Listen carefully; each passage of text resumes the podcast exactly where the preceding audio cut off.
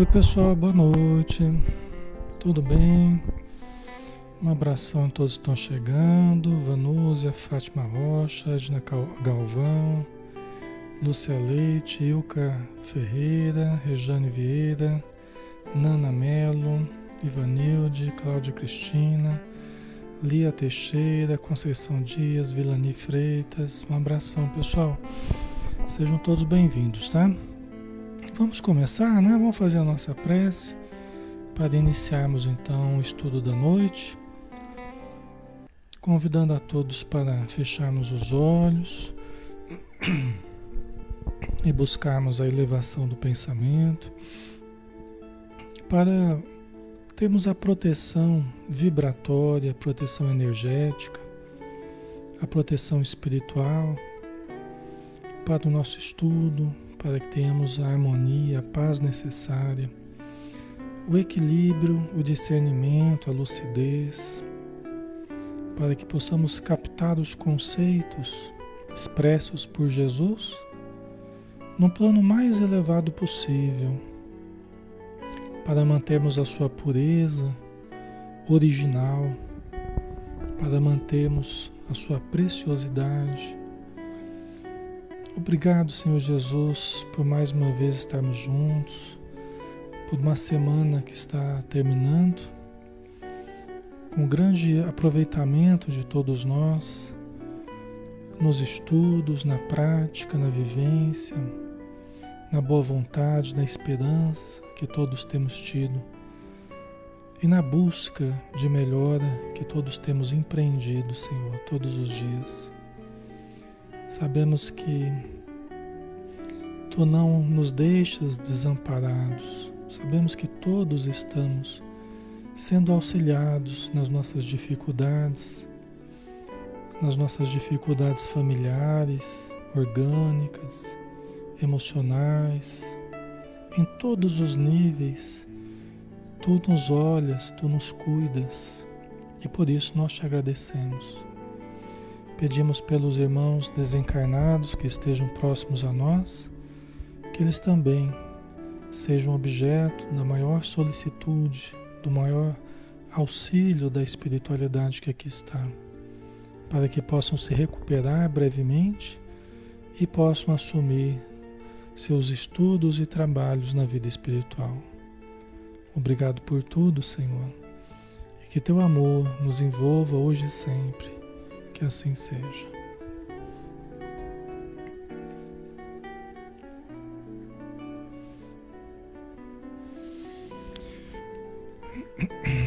Muito bem, pessoal. Um abraço a todos que estão chegando. Sejam bem-vindos, tá?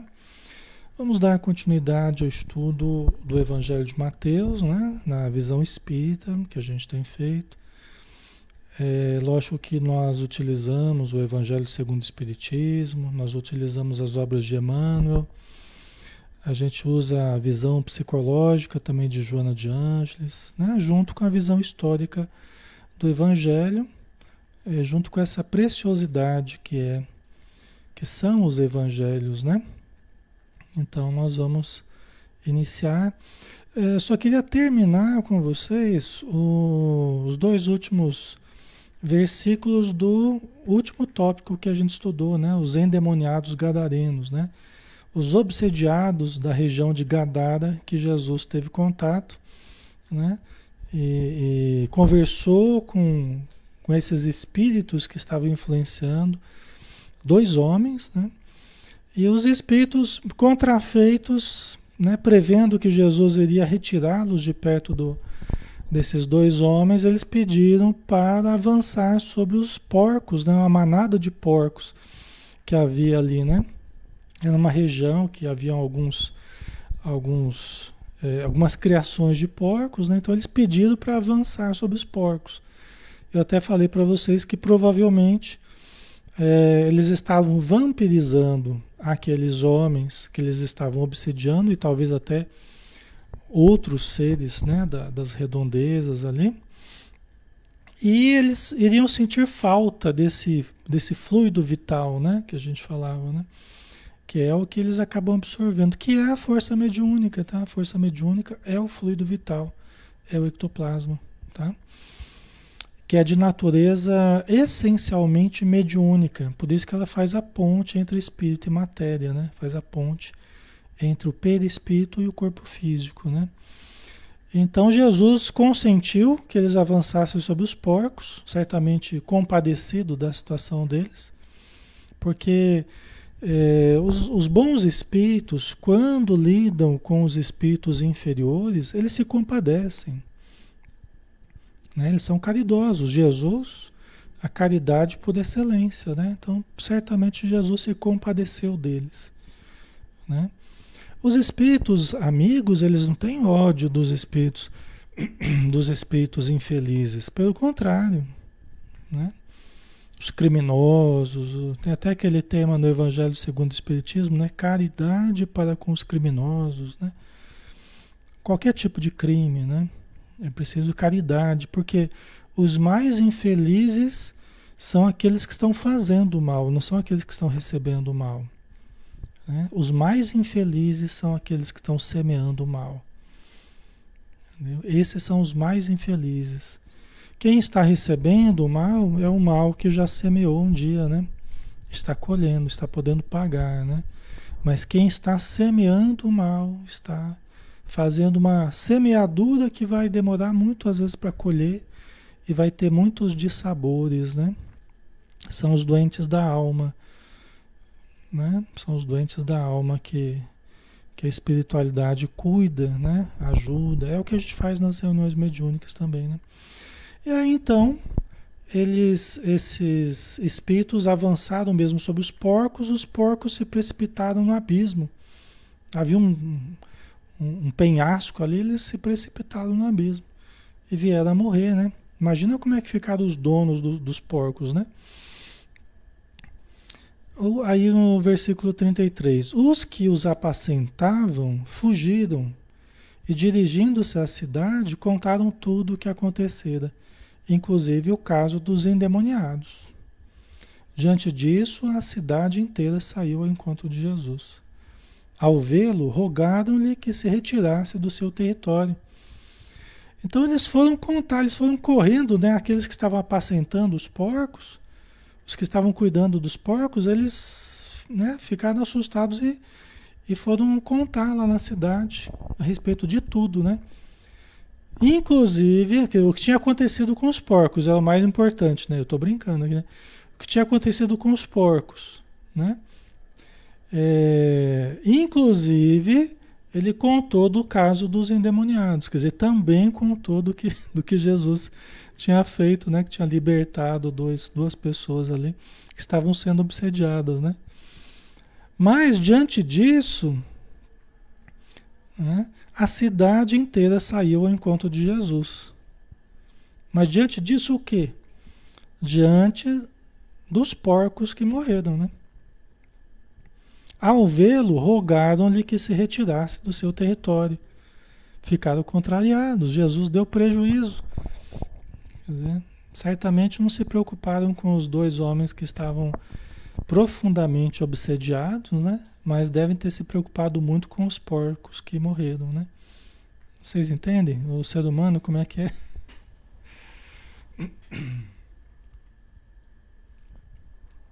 O mais importante é o bolso, né? Quando pega no bolso aí, né? Aí a gente não quer saber da, não quer saber de conversa. Vê ao, ao ponto de das pessoas daquela região pedirem para Jesus ir embora, porque a presença dele era inconveniente. Agora vamos analisar o seguinte. Vamos analisar o seguinte. O que que, o que, que os espíritos falaram, falaram, o que, que os obsessores falaram para Jesus quando Jesus chegou? Né? O que, que os espíritos falaram? O que, que os obsessores falaram para Jesus? Vieste atormentar-nos antes do tempo. Filho de Deus, vieste atormentar-nos, atormentar-nos antes do tempo. Você vê que coisa? Então os espíritos os obsessores achavam que Jesus estava ali para atormentá-los. E os encarnados também. A presença de Jesus também atormentou os encarnados. Olha que interessante, né? Aí que você entende, inclusive, por que, que pelo jeito havia muita perturbação na região.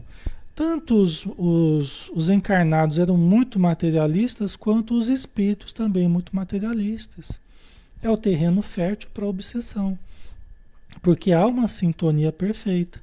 Os espíritos achando que Jesus estava ali para atormentá-los, e os encarnados também, os, né? o pessoal da região também achando que Jesus estava ali para atormentá-los, para prejudicá-los. Né? Interessante isso, né? E aí você tem a sintonia perfeita, né? Por isso que sair da obsessão, por isso que sair da obsessão é você desfazer vínculos de gostos parecidos com os dos obsessores, de comportamentos parecidos com os obsessores, de tendências parecidas, de vícios idênticos, né, os similares aos dos obsessores. Né? E às vezes as pessoas estão muito bem acomodadas à obsessão. Esse é o problema. Aí que você entende que está difícil de ajudar um certo obsediado, por quê? Porque ele gosta da presença do obsessor. Né? O obsessor e o obsediado se sintonizam perfeitamente nos gostos infelizes. Né? Certo? Nas tendências infelizes. Né? Certo? Aí, aqueles que vão ajudar, eles aparecem de forma inconveniente. A ajuda, aí no caso, ela surge de certo modo inconveniente. Né? Ok? Então a gente viu que esses dois homens eles foram libertos ali, né? Eles, eles melhoraram, ah, pelo menos naquele momento, né? A obsessão que eles estavam que eles estavam sofrendo ali, pelo menos nos parece que, que teve uma solução interessante, né? Mas se eles não mudarem, eles vão acabar se acomodando de novo a novas influências. Tá? Ok? Aí, Dani, não mudou muito até hoje, né? Exatamente. Ah, o mesmo processo é o que acontece hoje ainda, em qualquer lugar, em qualquer. Tá? Com qualquer pessoa, qualquer um de nós, tá? Não é o pessoal lá longe, somos nós, tá?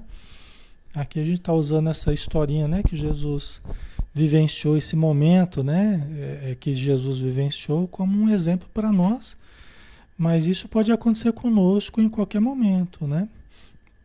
Tá? No dia a dia, né?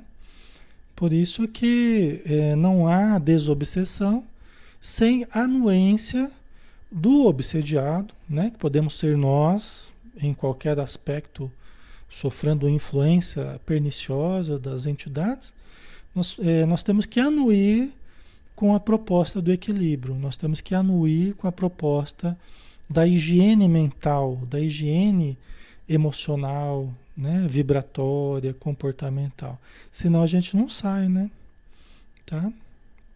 Porque é, tem casos até que a gente retira a presença do obsessor e o obsediado entra em depressão, fica triste, acabrunhado, desgostoso de certo modo, porque se comprazia de certo modo, embora por um lado sofresse, porque aquela influência causava alguns prejuízos orgânicos, emocionais, é, comportamentos inadequados, né?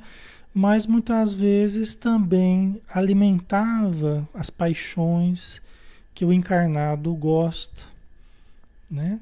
Aumentava os apetites sexuais, aumentava as várias paixões né, que a pessoa pode nutrir. Porque há uma, há uma, uma simbiose né, de energias, o, o espírito suga energias vitais do encarnado, ao tempo que o encarnado também suga as energias do espírito, né, as motivações do espírito, os desejos do espírito. Entendeu? Então, ok? Por isso que também médiums, por exemplo, né, que estão sofrendo obsessão, isso faz com que eles percebam mais nitidamente as influências, Tem muitos casos que não adianta só também você afastar os espíritos, porque a pessoa médium ela vai sentir outros espíritos, ela vai estar sempre sentindo. Então, o ideal, quando a pessoa tem mediunidade, ela sim fazer a reforma, mudança de comportamentos e adquirir conhecimento, tal, mas ela também ir trabalhando com a mediunidade, né? Oi, deu uma falhadinha aqui, né? Aprender a trabalhar com a mediunidade, para que dê um uso à sua força mediúnica, né? Para que ela canalize a sua força mediúnica não para a exploração dos obsessores, mas para o auxílio aos obsessores, tá? Essa é a melhor coisa que a gente pode fazer, né? Ah, socorro, né? Uma simbiose negativa, mas, mas nutre um e outro, né? Exatamente, é. Né? O encarnado às vezes se sente mais voraz. Ele se sente mais voraz nas suas paixões, sejam elas quais forem, né? Nas suas ambições, nos seus desejos. E isso é, meio que satisfaz o encarnado. Ele se sente forte, às vezes é, sentindo certas paixões mais avivadas, né? Porque é o desejo dele e o desejo de outros que estão com ele, né? Mas ao mesmo tempo ele também vai sendo vampirizado, né? Naquelas forças vitais dele, tá? Ok? Então, é, é por isso, né? Nós não devemos ver Jesus como alguém inconveniente na nossa vida, né? O evangelho como algo inconveniente na nossa vida, a oração como algo inconveniente. Quando nós estivermos olhando sob esse viés, a gente já, já pode tomar cuidado, né? Porque alguma coisa já não está legal espiritualmente, né? Se a gente está vendo isso tudo como algo negativo, é porque certamente nós estamos gostando é do outro lado é do lado que não gosta de Jesus, não gosta da oração, não gosta do Evangelho, né? Tá? Eles sabem que nós podemos nos libertar se começarmos a nos fortalecer nesses recursos superiores né, que podemos utilizar. Tá? Então vamos lá, é cura de um paralítico, né? No capítulo 9 também. Vamos dar. Ah, não, no capítulo 9 agora, né? Ou antes, antes estava no capítulo 8. É, nós terminamos o capítulo 8, agora o nono, né? Cura de um paralítico. Olha, passou o, o, a situação lá dos gadarenos, dos endemoniados, né? Dos perturbados gadarenos, né? E entrando em um barco, ele voltou para o barco, ele atravessou e foi para a sua cidade, para Nazaré. Quer dizer, ele saiu de novo de Gadara e foi atravessou o lago de novo e voltou para outra margem e foi um pouquinho mais para o interior, para a cidade de Nazaré. Né? Aí lhe trouxeram um paralítico deitado numa cama. Jesus, vendo tão grande fé, disse ao paralítico: Tem ânimo, meu filho, os teus pecados te são perdoados. Olha que interessante, né? É um dos muitos casos que Jesus curou. Né? Mas é interessante, né? Tem ânimo, meu filho, os teus pecados te são perdoados. Jesus ele curava pela palavra, ele curava pelo olhar, ele curava pela imposição de mãos, ele curava é, pelo sopro, né? Ele em muitas pessoas ele soprava, ele curava né? Teve um cego que ele curou com a saliva misturada com barro, né? Ele colocou nos olhos, e usava vários recursos, né? Então aqui ele fala, né? Tem ânimo, meu filho, os teus pecados te são perdoados. Por quê? Porque ele sempre associava os problemas de ordem física, né? Os, os vários problemas que as pessoas que ele tratou, ele sempre associava as questões morais, aos pecados, né? aos erros morais, às quedas morais. Né? Muitas certamente em outras encarnações, talvez algumas nessa mesma, a gente não sabe, né? Mas os teus pecados te são perdoados, né? O mais interessante é o que vem depois aqui. Né? Ao ver isso, alguns dos escribas, que eram aqueles que faziam as cópias dos, dos textos antigos, né? Alguns dos escribas diziam consigo: está blasfemando. Né? Quer dizer, começaram a achar ruim com ele, porque ele estava falando que, que os pecados do, do homem lá tinham sido perdoados, né? Então ele falou, está blasfemando, né? Está falando uma blasfêmia. Mas Jesus, conhecendo os seus pensamentos, disse: Por que tendes esses maus pensamentos em vossos corações? É interessante, né? Aqui no caso, é, os escribas diziam consigo mesmos, né? Eles falavam para eles mesmos, eles pensavam, né? Pelo jeito aqui eles não chegaram nem a falar, foram pensamentos aqui, né? Ao ver isso, alguns dos escribas diziam consigo: está blasfemando. Mas Jesus, conhecendo os seus pensamentos, olha a capacidade de Jesus de captar os pensamentos das pessoas, né? Olha que interessante. Né? A capacidade de, Jesus de adentrar a alma alheia, né? Ele devia ouvir tudo com muita facilidade, os pensamentos, né? Porque é, é, é de alma para alma, né? É de alma para alma. O corpo não é barreira nenhuma para os espíritos superiores, né? Então eles conseguem captar o pensamento das pessoas, né? O corpo não é obstáculo. É interessante, né? Mas Jesus, conhecendo os seus pensamentos, né, sabendo dos pensamentos, disse: por que tendes esses maus pensamentos em vossos corações? E aqui é interessante também como que Jesus sempre se refere aos corações. Né?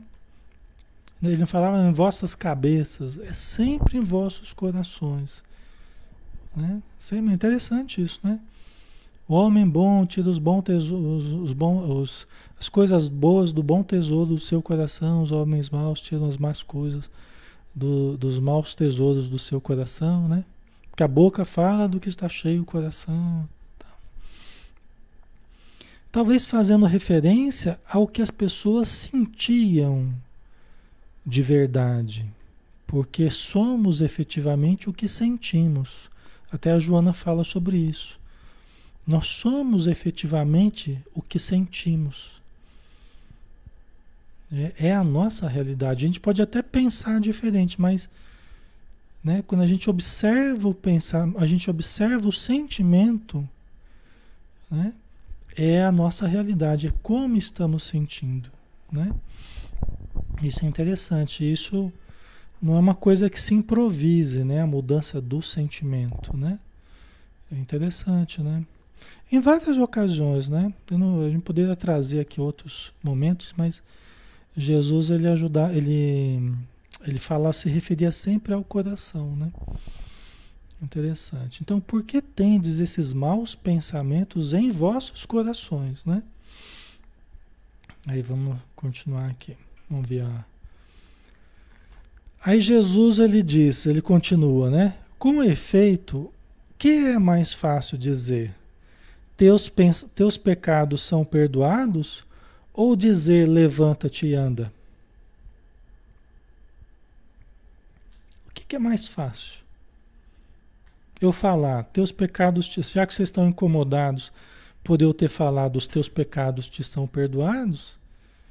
O que, que é mais fácil? Eu falar isso ou dizer levanta-te e anda? Vocês que escolhem. O que, que vocês querem que eu diga? Né? O que, é mais fácil dizer? Para mim, tanto faz. É a mesma coisa. Teus pecados te são perdoados. Ou levanta-te e anda. Né? Ok? Jesus era incrível, né? A autoridade moral dele, né? o poder que ele tinha, né? a, a condição dele. Né? Aí ele termina dizendo: Pois bem para que saibais que o Filho do Homem tem poder na terra de perdoar pecados. Disse então ao paralítico: Levanta-te, toma tua cama e vai para casa. Ou seja, levanta-te e anda, né? Na verdade, ele usou as duas formas. Né? Então, para que saibais que o Filho do Homem tem poder na terra de perdoar pecados, disse então ao paralítico: Levanta-te, toma tua cama e vai para casa.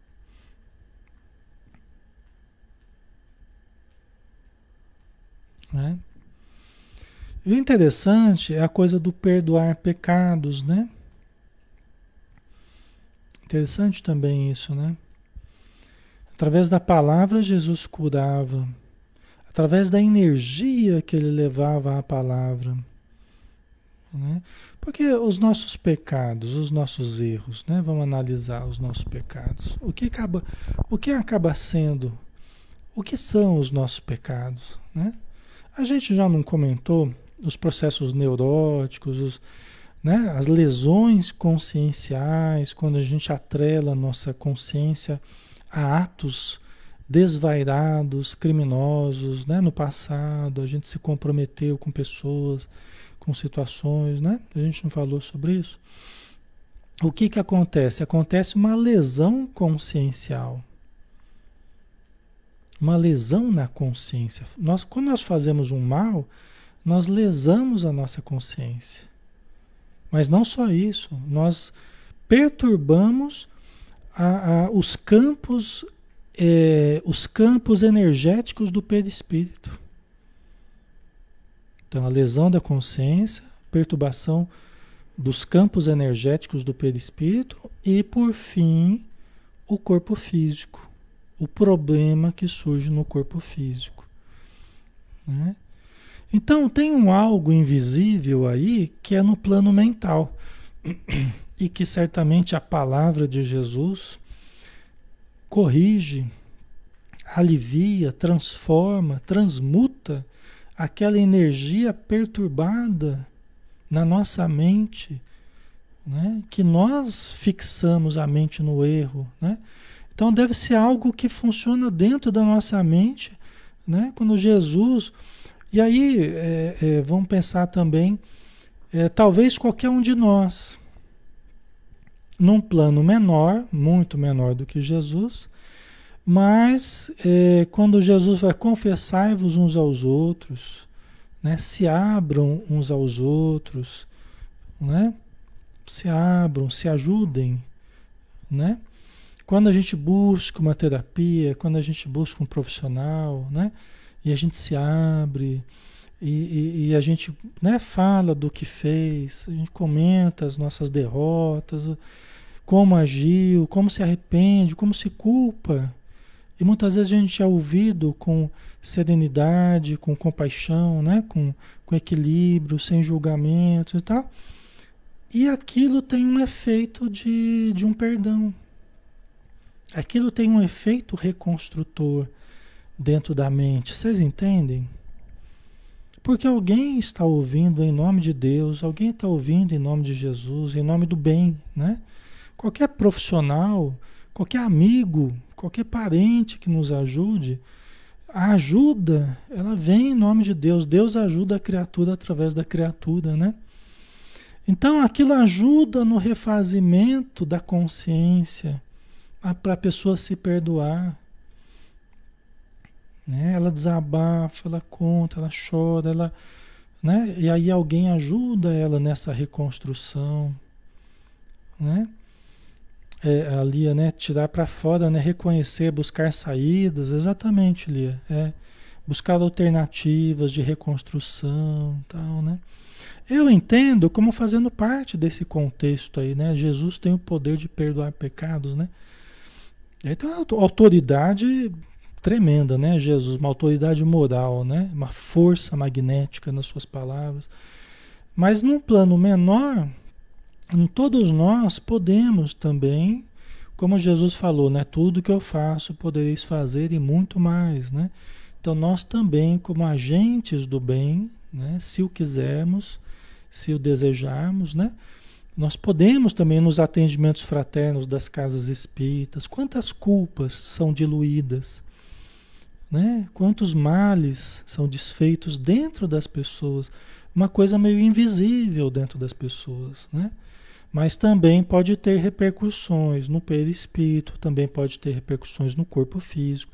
Aqui a gente vê em Jesus, a gente vê uma situação é, bem clara, bem drástica e bem transformadora, né? No nível assim de Jesus mesmo, né? Mas é, todos nós, de certo modo, podemos também agir né, de uma forma terapêutica, é, auxiliando né, em nome do bem. Tá? Com muitos ganhos em saúde psíquica, saúde emocional e física também. Né? Lógico que em proporção menor, mas podemos sim. Às vezes até nos tratamentos dos cânceres, né, de fundo, de origem emocional, de, né, de, de, de origem traumática, né, de, de questões mal resolvidas, tal. Né?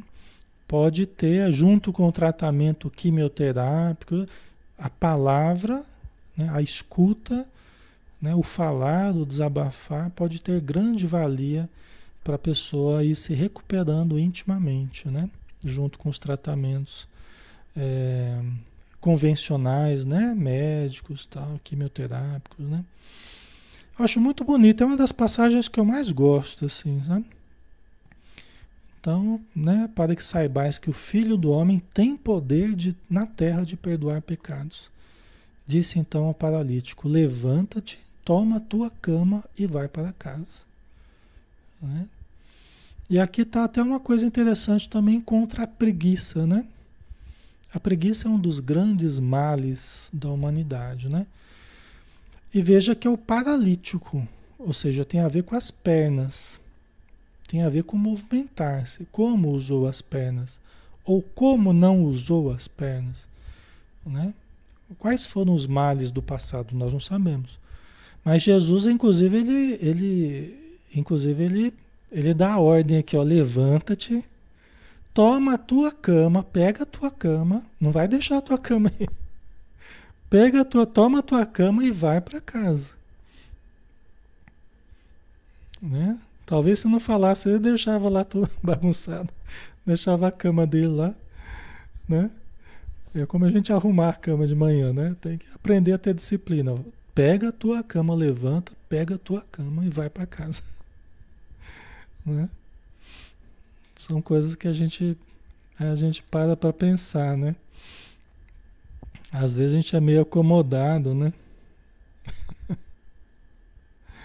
ah, Mari, eu também sou preguiçosa, credo, eu tenho uma raiva dessa preguiça.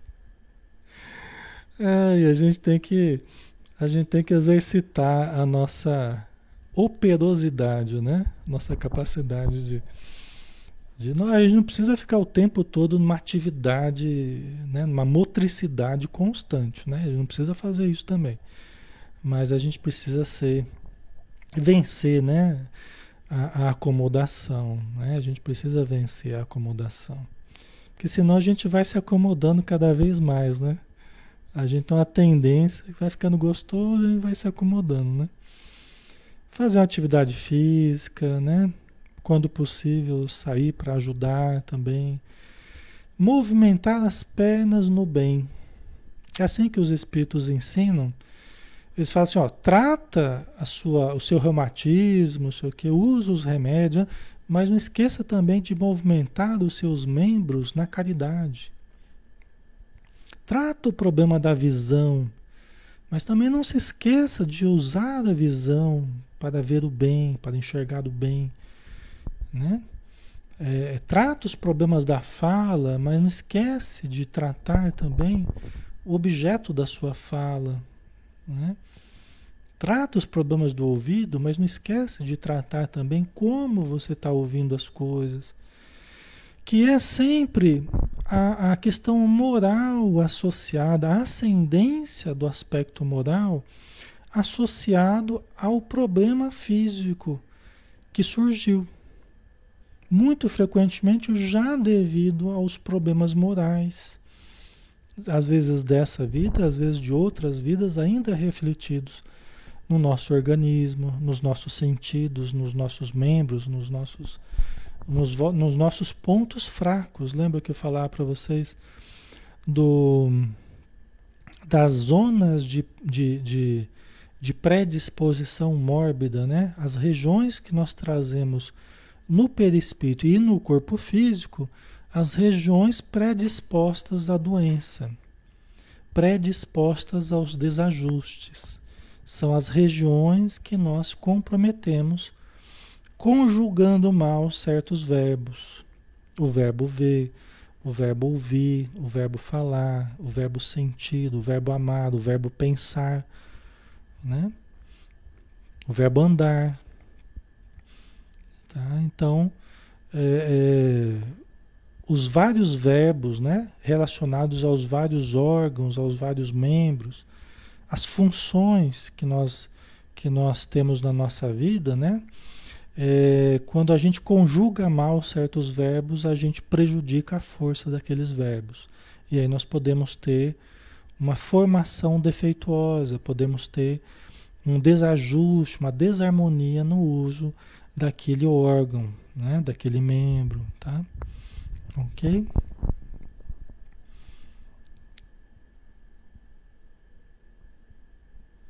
Certo, pessoal.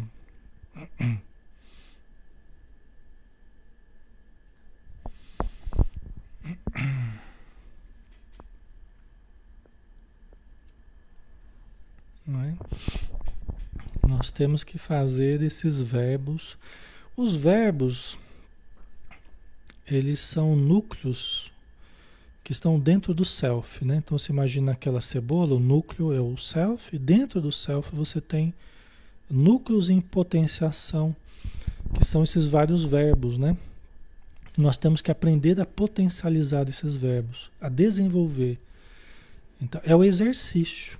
Né? Por isso que a preguiça, a acomodação, é, uma das coisas que mais prejudica o desenvolvimento do self. Porque o self ele precisa de exercício, precisa de estudo, precisa de vivência, precisa de ação. Entendeu? Para que o self se desenvolva. O exercício do amor, o exercício do perdão, o exercício da compreensão, a convivência, a caridade. Né? Precisa de movimentação, a gente precisa pulsar os verbos, aprender a conjugá-los, para que nós possamos acender a luz, né? desenvolver o self. Tá? Então, é, isso é muito importante. Aí, acomodação, preguiça, vem no contrário disso tudo, né? Tá? Aí a gente se mantém do mesmo jeito que a gente está, né? A gente vai se desenvolvendo muito lentamente, né? Tá? Ele se levantou e foi para casa. Vendo o ocorrido, as multidões ficaram com medo e glorificaram a Deus, que deu tal poder aos homens. Né? Então, isso é importante porque as pessoas vão vendo o que é possível fazer em nome de Deus, o que é possível fazer em nome do bem. Quais são os potenciais dos seres humanos? Nós temos muita coisa para ver ainda. Nós temos muita coisa para aprender, muita coisa para fazer. É como a Joana de Ângeles diz, né, que o potencial do ser humano ele nunca foi dimensionado. Né? Nós temos um potencial muito grande que nunca tivemos até capacidade de dimensionar, de medir o potencial do ser humano. Então Jesus ele veio também, entre outras coisas, demonstrar que é possível muito mais ao ser humano do que a gente acredita. Né? E nós devemos abrir a nossa mente, né? Ocorreram tantos fenômenos com Jesus, tantas demonstrações extraordinárias que ele deu, é, mas não era só para encantar as nossas visões, não. Era para ampliar a nossa perspectiva de crescimento, né? De desenvolvimento e tal. No, no âmbito moral, no âmbito energético, no que a gente poderia fazer, nas curas, né? Em todos os campos né? em que ele atuou. Tá? Ok. A Lia colocou fácil praticar do que errado, né? Até porque a gente já conhece bem as coisas erradas. As coisas erradas a gente está fazendo há muito tempo, né, Lia? Consertar é mais difícil, né? É, exatamente. Exige exige o ser inteligente, exige o ser moralizado, exige. Né? Tem uma força que é a entropia, né? que é a terceira lei da termodinâmica. Né? A entropia é uma tendência à desorganização. Por isso que destruir as coisas é fácil, né? Mas somente a inteligência é capaz de organizar. Somente a inteligência é capaz de organizar. Isso é muito importante, né? Somente a inteligência, as linhas. A gente sabe da natureza que há linhas inteligentes, né? Que passou alguém inteligente ali, né? Quando você vê linhas retas, ângulos retos demonstram eh, inteligência. Até no desenho de uma criança, por exemplo, né? Quando a criança começa a fazer linhas retas, né, ela já está adquirindo habilidades e, e uma compreensão diferente. Antes era tudo rabisco, né? Aquela coisa. Mas a linha, a, a inteligência é capaz de organizar as coisas. Né? É preciso esforço, é preciso é, discernimento. Né? Isso é, então, organizar precisa de, de atos inteligentes. Né? Ok. Aí vamos um pouquinho adiante, né? Aí tem o chamado de Mateus, né? Que é o Levi, que é o cobrador de impostos, né? Indo adiante, Jesus viu um homem chamado Mateus sentado na coletoria de impostos e disse-lhe: Segue-me. E este, levantando-se, o seguiu. Né? É só esse versículo aqui. O Mateus é justamente o evangelista que escreveu, né, um dos evangelhos de Jesus, né? O primeiro dos evangelhos, né? Depois veio o Marcos, Lucas e eu não sei exatamente a ordem, é, eu falei aqui, mas não sei exatamente essa ordem não. Eu sei que o, o de Mateus foi o primeiro, tá? Depois eu vou até pesquisar qual que é a ordem certinha dos nem sei se tem essa informação, mas eu vou correr atrás. Mas voltando aqui, pessoal, é interessante isso aqui porque o Mateus ele era um cobrador de impostos. E o cobrador de impostos, ele, ele era um, um, um judeu, né? Ele era um judeu, um israelita ali, é, que os romanos utilizavam para cobrar os seus irmãos, para cobrar dos próprios judeus. Tá? Então é alguém retirado né, da, da, da pessoa, das pessoas da região ali para cobrar os, os, os, da mesma região. Então eles eram odiados, né? eles eram usados pelos, pelos romanos e odiados pelos, pelos próprios judeus. Né? Porque eles cobravam altos impostos, né? era quase que um regime de escravização né? do povo do povo de Israel, né, da Palestina, né? E mas ele não estava bem, né? É, Mateus não estava bem consigo, né? E certamente o, o segue-me de Jesus, né? Ele surgiu para ele como uma alternativa maravilhosa de mudança, né? Porque ele já estava vendo as coisas ocorrerem ali nas redondezas, né? O que Jesus estava fazendo. Parece tão simples, né? Jesus fala assim: segue-me.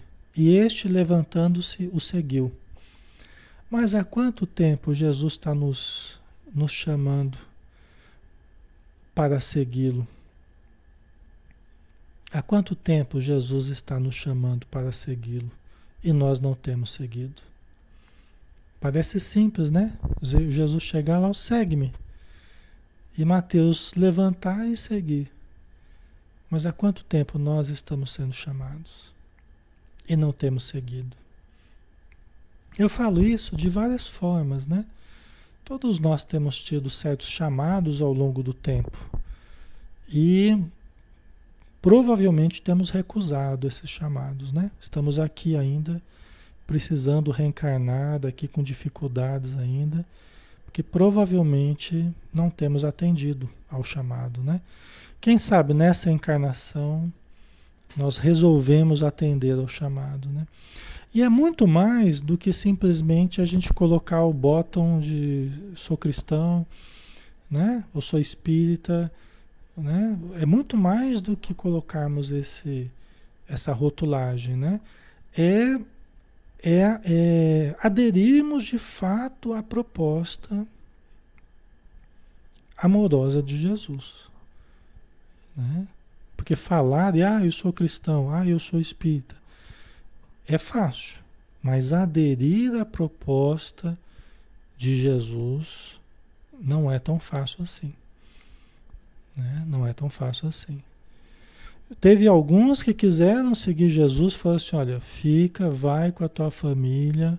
Até alguns que Jesus curou queriam seguir Jesus, mas Jesus certamente sabendo que não era ainda para a pessoa, né? Ela não tinha condição, provavelmente, de seguir ali proximamente a Jesus. Falou, vai para tu, você tem outras prioridades, vai para tua casa, né? Vai poder fazer o bem, vai poder é, se transformar, mas vai cuidar de algumas prioridades aí. Mas algumas pessoas Jesus chamou e não quiseram saber. Certamente tinham condição, mas recusaram. Você pega o moço rico, por exemplo, né? Aquele que estava buscando a salvação, né? O reino dos céus, tal. Jesus falou assim, olha, segue os, segue os mandamentos, né? Aí falou, Senhor, eu já faço isso desde a infância, né? Então, já que você é, tem feito tudo certinho, então vai, vende tudo que você tem e me segue. Aí o moço rico pegou no ponto fraco dele, né? Ele não era tão desprendido assim. Aí foi embora, né? E aí a gente vê no Mateus, a gente vê essa, essa decisão, né? A gente vê essa anuência é, com a proposta de Jesus, essa aceitação, tanto que veio a se tornar o primeiro evangelista, que a gente tem notícia, né? Então é muito importante isso. A socorro, né? Seguir Jesus é modificar-se, é renunciar a muitas coisas. É verdade. Né? É verdade. Ok.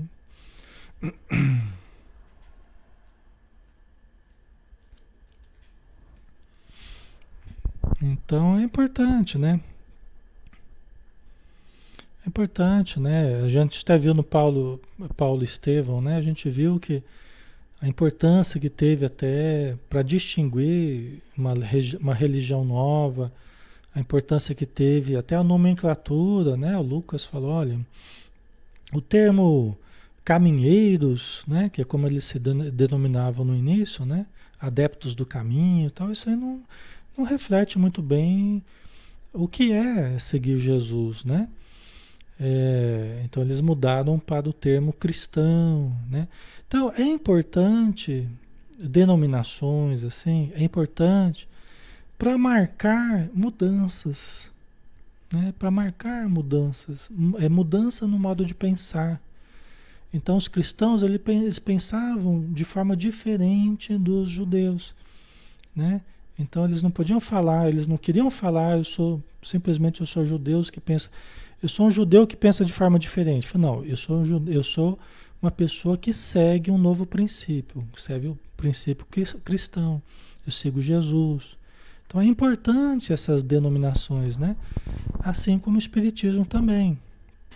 Né? O espiritismo também vem com o termo espiritismo, né?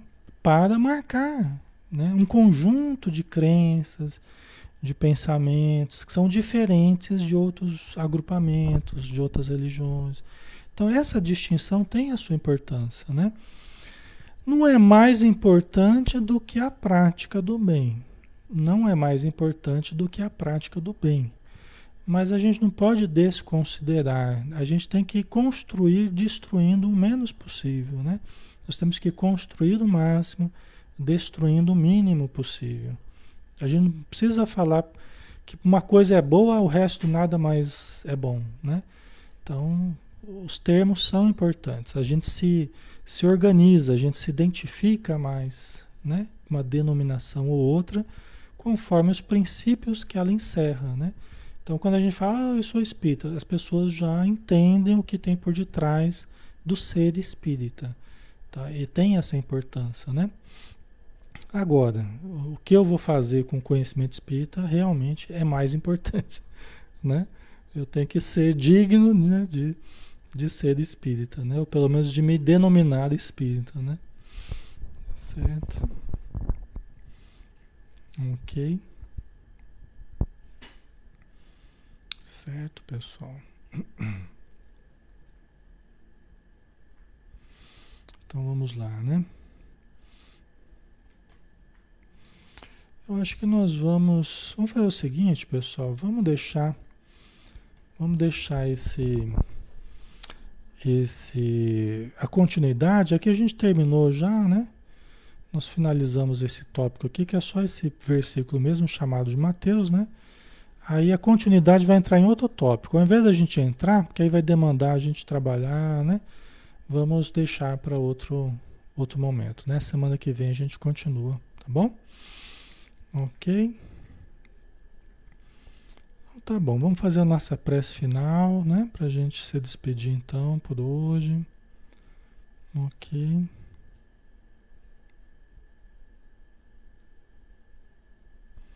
Vamos então, né? Querido Mestre Jesus, nós te agradecemos, Senhor, pela oportunidade que temos de estar juntos, de buscarmos o entendimento, de buscarmos a compreensão dos teus exemplos, dos teus ensinos, de buscarmos, Senhor, a renovação de nós mesmos pela prática do bem, pela prática do amor, estejamos onde estivermos em casa, nas ruas, nos grupos, nos estudos, para que realmente sejamos conhecidos como espíritas, como cristãos, como pessoas que buscam o bem e que estimulam o bem onde esse bem possa ser fomentado. Então, que a tua luz nos ilumine, ilumine os nossos corações, para que saibamos encontrar as nossas necessidades a ser trabalhadas dentro de nós, para que nós nos modifiquemos, para que nós nos melhoremos a cada dia, que é o que fará a nossa saúde, a nossa harmonia íntima, o nosso equilíbrio, onde estivermos. Obrigado por tudo e dispensa-nos, Senhor, na tua paz. Que assim seja. Ok, pessoal. Então fiquem com Deus, um grande abraço, tá? E amanhã a gente tem a ação e reação, né, do André Luiz às 20 horas, tá bom? A gente se encontra. Um abraço, até mais.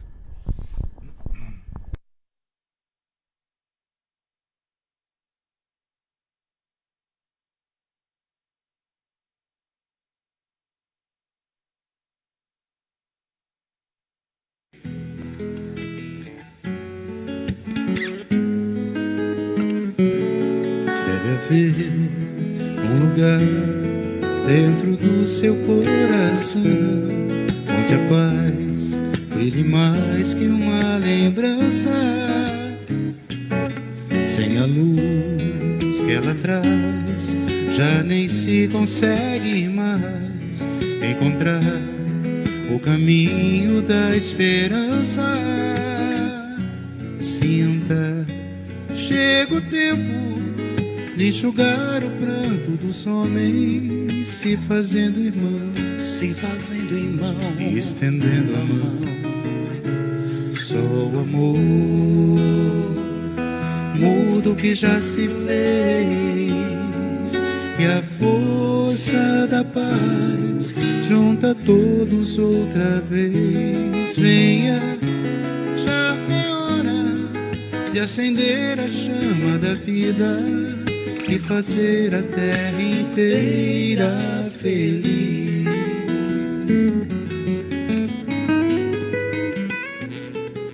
Você for capaz de soltar a sua voz pelo ar, como prece de criança, deve então começar. Outros vão te acompanhar e cantar com harmonia e esperança. Deixe que esse canto trazer perdão, para trazer perdão e dividir o pão. Só o amor muda o que já se fez e a força da paz junta todos outra vez. Venha, já é hora de acender a chama da vida e fazer a terra inteira feliz. Quanta dor e sofrimento em volta a gente ainda tem para manter a fé e o sonho dos que ainda vêm. A lição pro futuro vem da alma e o coração para buscar a paz, não olhar para trás. Se você começar, outros vão te acompanhar e cantar com harmonia e esperança. Deixe que esse canto lave o pranto do mundo para trazer perdão, para trazer perdão e dividir o pão. Só o amor muda o que já se fez e a força da paz junta todos outra vez. Venha, já é hora de acender a chama da vida e fazer a terra inteira feliz.